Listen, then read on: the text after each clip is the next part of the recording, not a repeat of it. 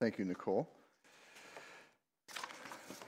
Before I start, I just want to add a few things to, uh, to Deirdre's announcement about our meeting on November 2nd. So, yeah, it's, uh, you know, we're, we're going to discuss the shift we plan to make from our um, corporate meetings being on Sunday mornings to, to a weeknight. So, we're going to discuss that, but there are some additional things that we'll be discussing as well. Um, uh, the, the building project, it's all kind of wrapped up into this, and, and kind of it's, it's actually kind of a perspective on the year ahead and some of the decisions that we are addressing um, and that are before us as a church. And so we, we want to do some presentation, but we, all, but we also want to get some feedback, so there'll be some time for some Q&A. And so that week, we won't have any ho- regular house church meetings. So Wednesday night, um, November 2nd, uh, we would encourage everybody to come. We will have it zoomed, but obviously the Q&A time uh, will be best in getting input and feedback from people that are actually present. And so, um, again, like Deirdre mentioned, there'll be, we'll provide a simple meal, and then there'll be a little bit of a break before we start our time. So the details will be coming out uh, this week, but we really, if everybody could put that on their calendars. Uh, there'll be childcare, so we'd like as many people uh, present as that at that as possible. So, also, as Deirdre mentioned, we are continuing our series on Deuteronomy.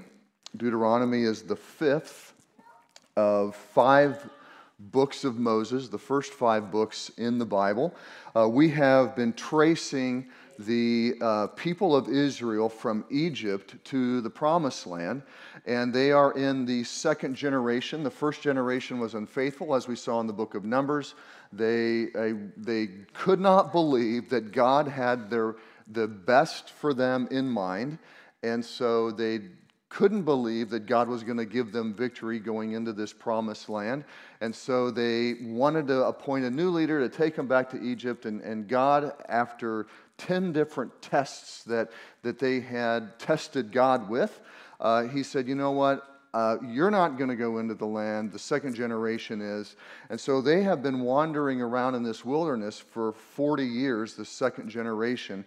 And Moses has learned some things in what it means to lead people. The nation has learned some things. And Moses, in preparation for this second generation to go in, God has prohibited him to go in, and so he's doing all he can to prepare these people. And so he preaches this series of sermons on the edge, on, on the border. So they are on the plains of Moab, they are looking into the promised land, and he preaches this series of sermons. That's the book of Deuteronomy. It's just a series of sermons that takes place right before they're going to go into the land. He's given them some history, so he reviewed. Uh, mostly the negative history that Israel um, had experienced in relationship to God, reminding them of God's tremendous uh, faithfulness and victory over Egypt and the other nations uh, that they had encountered along the way. And then had a strong encouragement know and do the commands and teachings of God. And it starts with this command. And last week, um, I got quite a bit of feedback actually uh, from people um, it didn't seem really clear what the emphasis was because we didn't have the passage in the in the um, in the reading and it seemed like I just kind of skipped and so I really want to be emphatic here on the section that we're looking at. So Moses begins with a strong admonition to the nation of Israel that first and foremost they have got to love God if we don't approach our religious life from the perspective of loving God and with the foundation of loving God, all the other commands uh, will not be able to be fulfilled. The motivation that is sustaining, and we all know this from anything, we will do the things that we love. Right? If it's not something that we love, we're not going to be able to sustain it. Guilt doesn't sustain it. Fear doesn't sustain it. The promise of rewards won't sustain it. The promise of punishment won't sustain it. Love is the sustaining, motivating factor in our walk with God, in our religious life. And so Moses has a lot of instruction then on what it means to love God and how to go about it, and how, well, and how to go about loving God. And like I said um, last week, it seems strange to command our affections. And that's what, you know, love is an affection, hope is an affection. Um, it seems strange to say that you can command affections because there's a lot of feelings wrapped up in those things. Um, but we can. The affections that we have now, when we have strong feelings for something, those things have been trained over years by the various social and cultural groups that we're in. And so Moses, in this first section in Deuteronomy, is, is telling us how to train our affections to love God. It's not unlike in that first chapter of Colossians, where, where Paul is saying, God is at work through Jesus Christ to renew us, to make us holy, blameless, and above reproach, which is unique and honorable and beautiful, all the things that we would like to be, if indeed you do not shift your hope. See, we can shift our hopes. We can put our hopes in things that take us down the path of renewal through Christ, or we can put our hopes in things that are going to appeal to our flesh. So we see throughout Scripture that our affections can be trained. And so last week we looked at the admonition that Moses gave Israel avoid false gods. Avoid false gods. Today, today, Moses' instruction is to accept and understand God's discipline. God's discipline. And it's important for us to understand God's discipline because discipline necessarily involves pain. Discipline involves it's, it's teaching, it's training, it's strengthening for greater capacities, greater endurance, greater faithfulness. We'll see what the reasons are here from the perspective of God. But it requires pain. And when we experience pain, there's, there's two different ways we can go when we are experiencing the, the discipline of God. And if we're not aware of how God disciplines us or why God disciplines us, um, we could get bitter. We could grow hateful towards God. We could grow resentful towards God. I thought, I thought following God was the promised land. It is, but it also requires discipline. So the experience of hardship, our experience of hardship as people of God, can either lead us to bitterness and frustration and hate towards God, or it can lead to a greater love for God. That's the alternative. If we understand God's discipline, it will lead towards love. And so that's why he wants to take this section and say, you need to know what the discipline of the Lord is. He begins by saying, For these 40 years, I've led you in the whole way of me. I've led you in the whole way of the Lord. And it's an interesting phrase because what he's saying is that the whole way of the Lord involves discipline. We would like a part of the way of the Lord, the way of the Lord that includes the, the blessing and the prosperity. Remember the promises that God gave to Abraham at the very beginning? It didn't mention anything about discipline. It was all, Abraham, here's what I'm going to do for you. I'll make your name great. I'm going to give you a big piece of land. Your descendants will outnumber the sand on the seashore. A lot of very positive things. But as, as we know the story, as Abraham went through, God began to discipline him. And the, the, the understanding of what the whole way of the Lord was grew in Abraham's mind and in his family.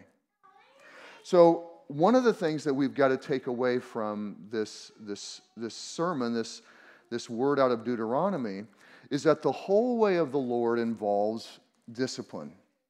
And discipline, as we know, is a way of teaching and training that involves pain. It involves pain. It's necessary for us to experience the promised land. Pain and suffering is necessary for us to experience the happiness and prosperity that God provides. And so there are three questions that Moses will answer in this text about God's discipline. The first one, why is God's discipline necessary? The second question, how does, how does God discipline us?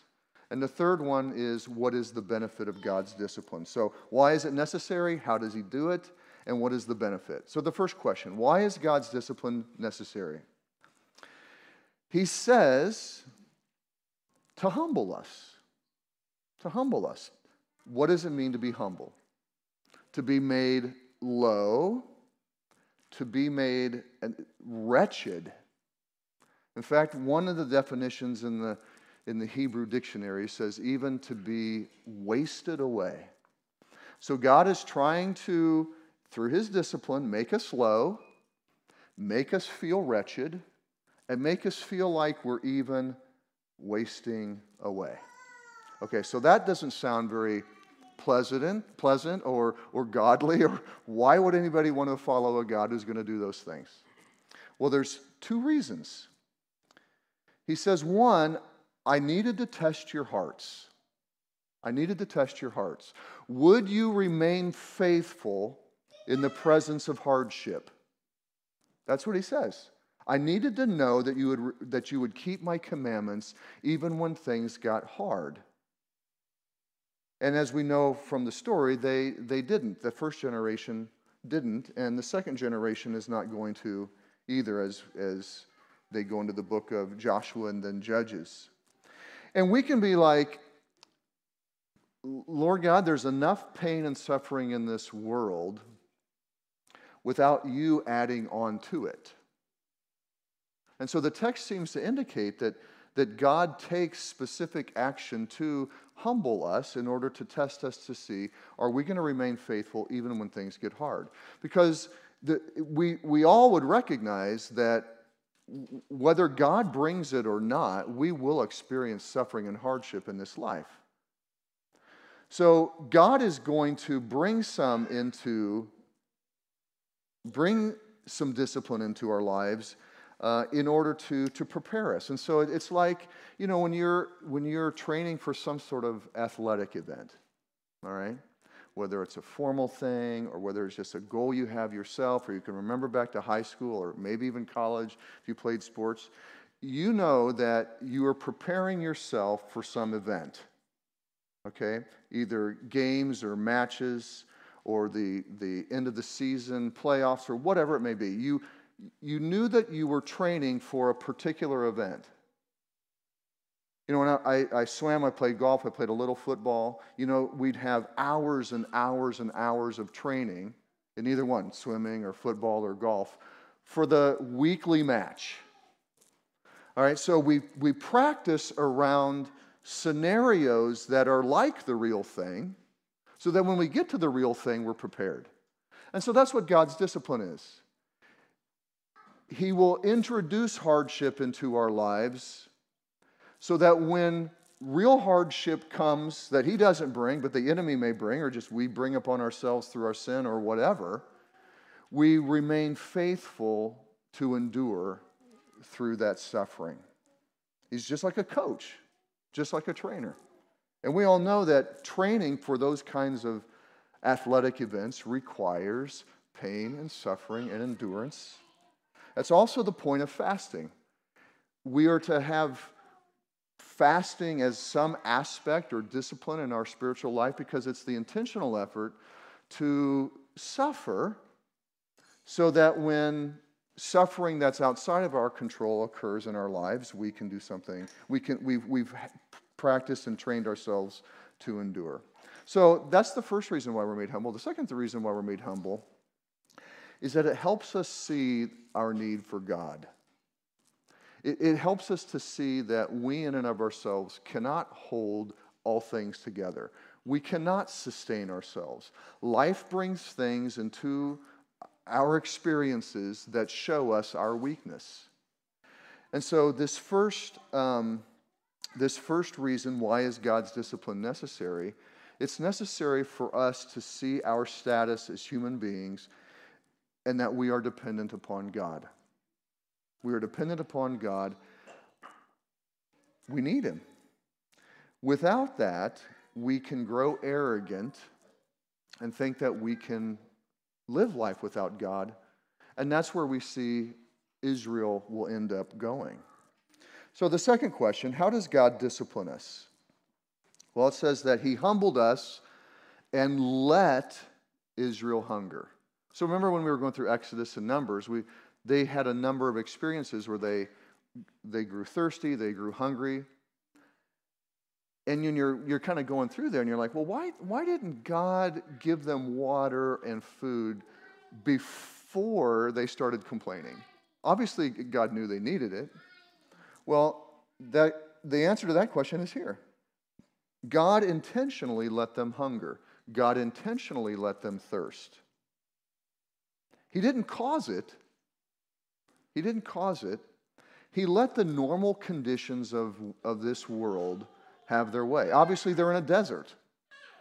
They're in a desert. Food and water are going to be hard to come by for the hundreds of thousands of people that they had. So God let normal conditions have their way, and as again, as we saw from the story, they num- they grumbled numerous times in the absence of food and water. And and I think there's something else to note here in this. I think it assumes that God is always doing a lot of work to save us from possible pain. It seems like what, you know, what he does here with Israel in letting them hunger is that he, he withdrew some grace so that he would see how they were going to respond. It assumes that God is pouring forth grace at all times. It assumes that God is pouring forth grace at all times. So we saw then that God not only does he let them hunger, he also initiated grace through manna and through clothes. It says, I gave you manna, which no one had ever heard about before. Nobody knew anything about it. So I gave you heavenly food so that you could see that it was me providing it. It wasn't cattle, it wasn't goats, it wasn't fruit, it was something supernatural. And their clothes didn't wear out for 40 years. I've got a shirt in my drawer that I got in 2008 when I volunteered for the Uptown Art Fair. I still use it as a work shirt. So that's, you know, that's a while but it, they are really on their last threads. 10 or 15 years, maybe we can get out of some clothes, and that sounds like a long time. 40 years, no clothes, no shoes. That's a supernatural thing that God did. Supernatural food, supernatural clothing. I'd love a pair of boots that lasted 40 years. That'd be great. So God lets them, so He uses the normal conditions of life. They're in a desert, it's not going to have a lot of food or water. He let that natural condition bring them to a point of humility, and He initiated some things that they were completely not expecting to show them that, hey, God is the source of, of life and sustenance. This is what God does. And again, I want to go back to this point. If we, if we could look out into our experience and believe that God is always active in providing for us, that God is always active in providing for us, rather than, I think this is typically what we do, at least I should say that I do I don't see the presence of God or I don't acknowledge the presence of God until I am suffering. And then, and then I'm like, why isn't God doing something here and now? Has God forgotten about me? I think that's our typical perspective. When we suffer, we automatically think that God is not doing anything.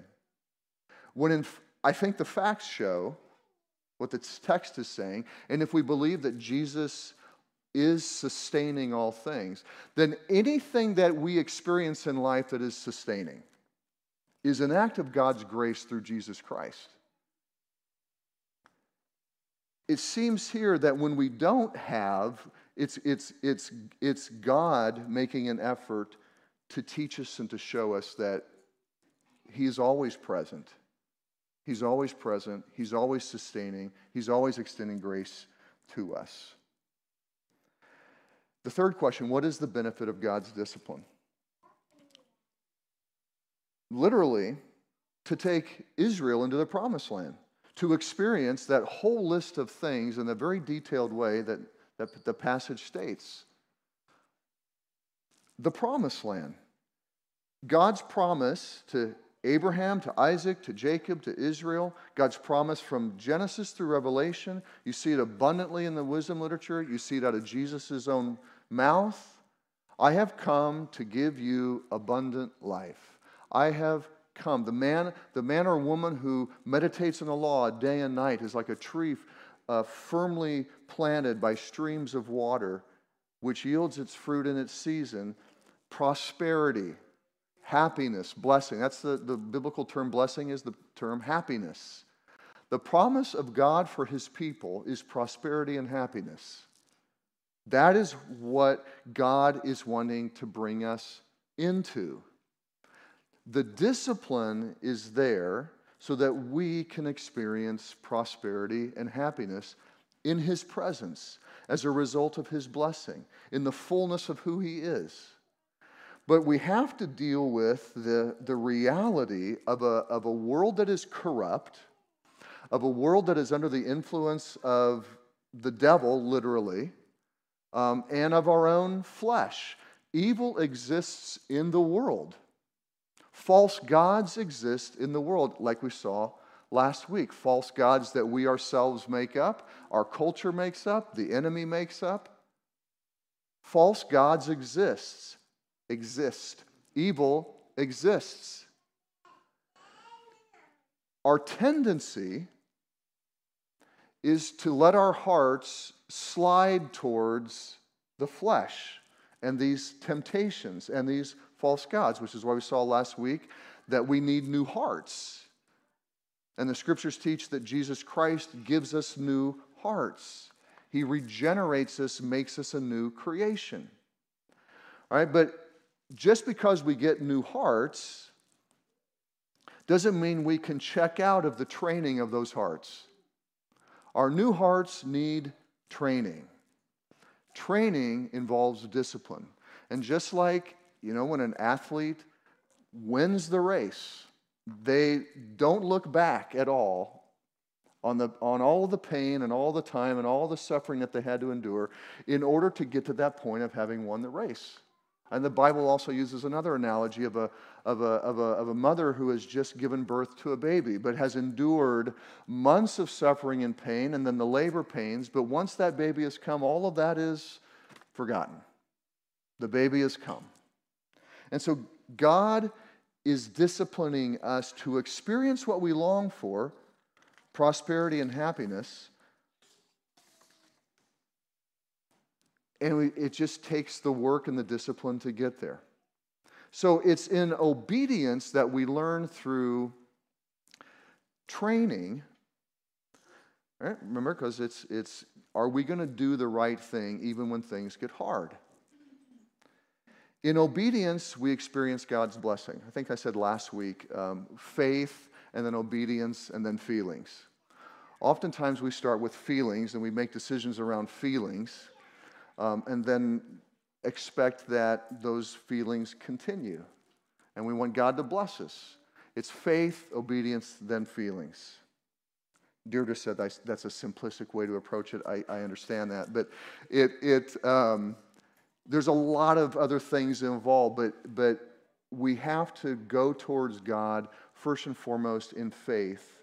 And in that faith, we, we follow Him and follow His purposes uh, this reality of experiencing blessing as a consequence or that suffering comes along with blessing and happiness is even recognized by secular psychologist and sociologist. Paul Bloom is an author, he's a psychologist, uh, fairly well known.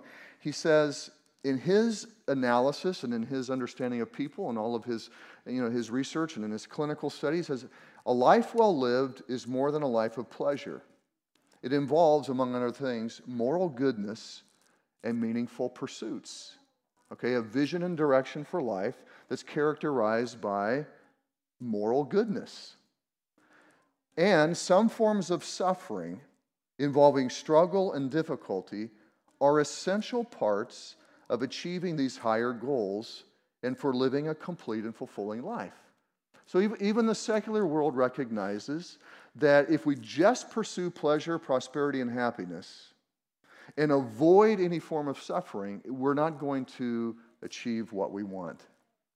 So if, if this is true, if, the, if, if what is if, if, if what we are seeing in, this, in the Bible is true, and if even that truth is, is established and affirmed by the secular world, we have to come away from our understanding of God.